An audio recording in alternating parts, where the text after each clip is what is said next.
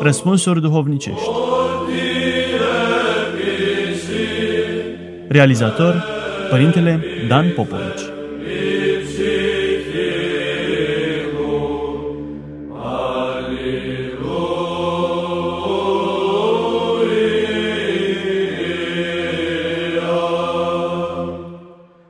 Dragi ascultători, continuăm să răspundem la întrebarea cum ar trebui să trăiască un creștin într-o lume, dacă nu tot mai complexă, cel puțin tot mai complicată.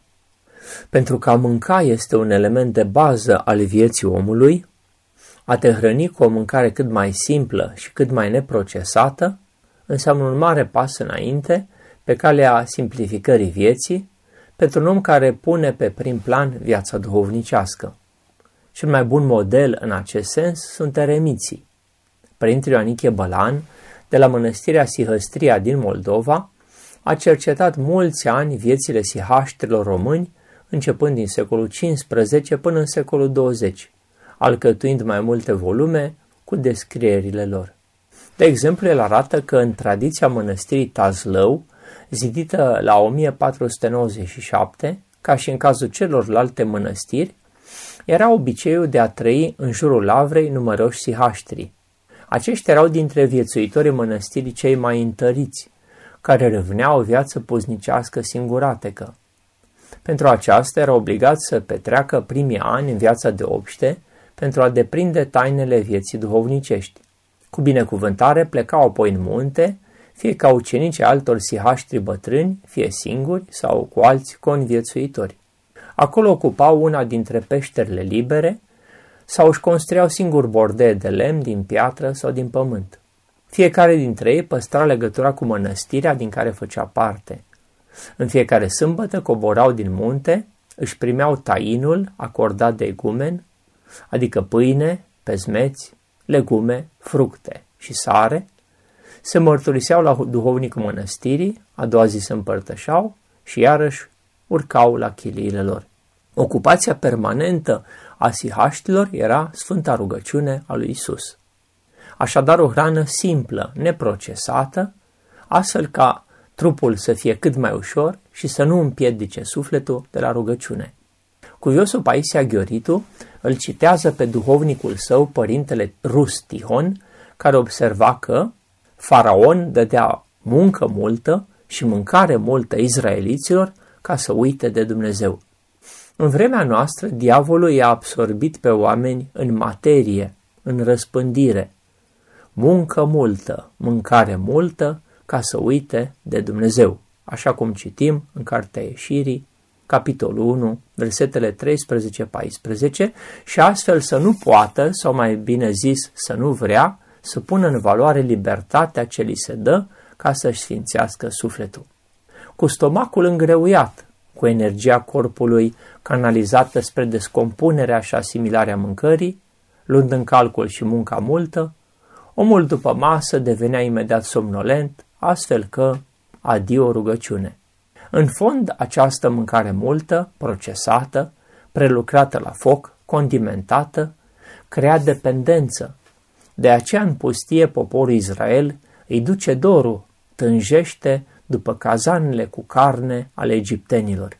Să ne amintim și că Esau și-a vândut dreptul de întâi născut pentru astfel de mâncare gustoasă gătită la foc. Când te obișnuiești așa, gândul nu se mai înalță la Dumnezeu, ci se coboară la pântece.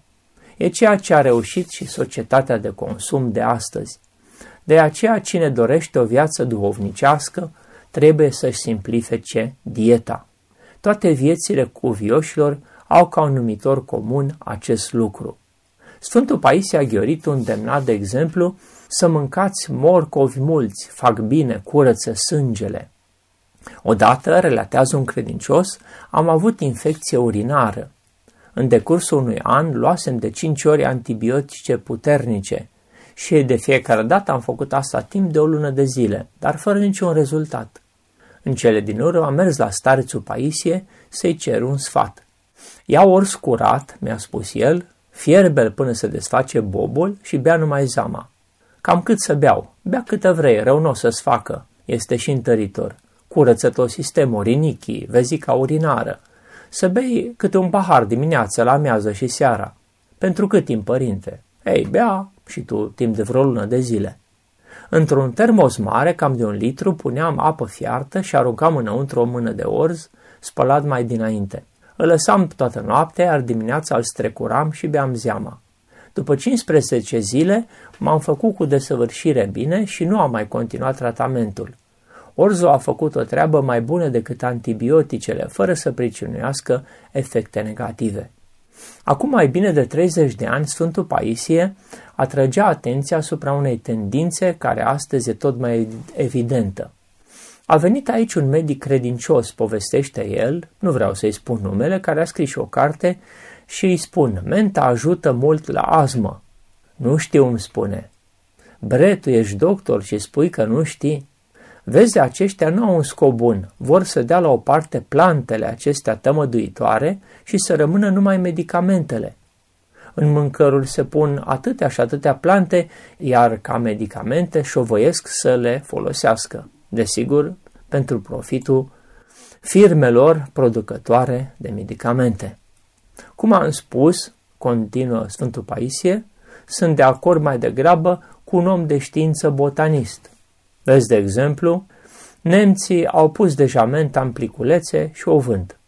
Cuviosul Paisie își amintește că în Sfântul Munte, în zona poznicească de la Sfânta Ana, viețuia un eromonah pe nume Mina, un om pe care îl considera sfânt. Nu mânca niciodată cu un de lemn, făcea o nevoință foarte mare. Și era sfânt nu pentru că avea nevoință, ci pentru că avea și alte lucruri, pe care însă nu le menționează. Precizarea că nu mânca niciodată cu un de lemn ne indică faptul că astfel trupul i s-a subțiat și putea să se roage mai ușor, să urce pe treptele mai înalte ale rugăciunii. Odată de hramul chiliei sale a venit la părintele Mina un pescar și i-a spus, Părinte Mina, v-am adus pești proaspeți pentru hram. Bine, dar ieri a fost duminică, oare când ai pescuit? Ieri am pescuit, a recunoscut acela. Bre, dar așa, acești pești sunt afurisiți. Vrei să vezi că sunt așa? Ia un pește și aruncă-l la pisică. Atunci pisica, mirosind peștele, care deși era proaspăt, și-a întors capul cu scârbă și a plecat. Fără să vrei spui întrebarea, câți dintre pește din comerț au fost pescuiți duminica sau în sărbători? Câte dintre mâncărurile din comerț au fost realizate duminica sau în sărbători? Un credincios relatează, Odată când l-am cercetat pe starețul Paisie la chilie, mi-a oferit un măr pe o farfurie și un cuțit. Eu însă am luat mărul, l-am șters de bluza mea și am început să-l mănânc cu tot cu coajă. De îndată ce starețul observa, m-a mostrat. Părinte, dar atunci când eram mici și intram în vreo grădină, nu le mâncam tot așa? Altceva era atunci. Pe atunci nu exista contaminare. Astăzi însă sunt radiațiile nucleare și chimicalele, Uite, aici mai sus este un măr sălbatic care are mere nestropite. Au și câte un viermișor, dar aceasta nu contează.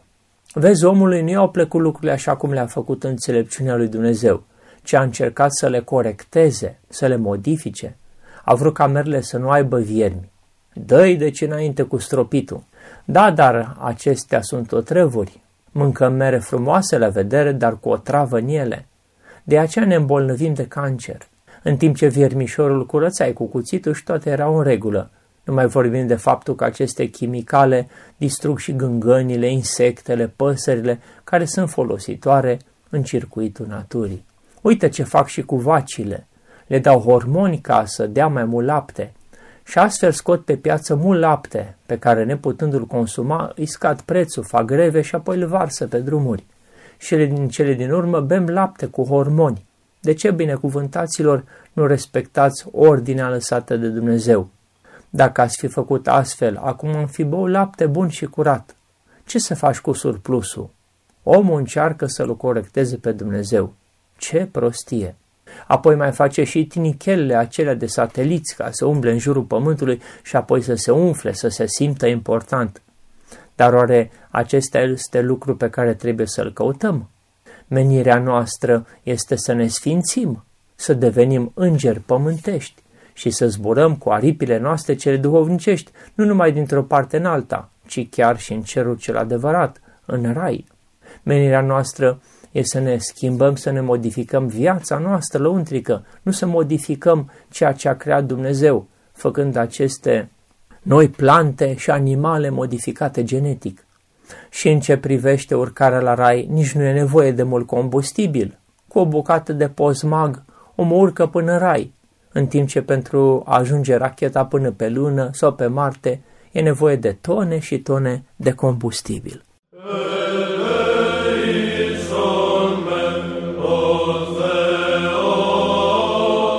Răspunsuri duhovnicești. Realizator Părintele Dan Popovici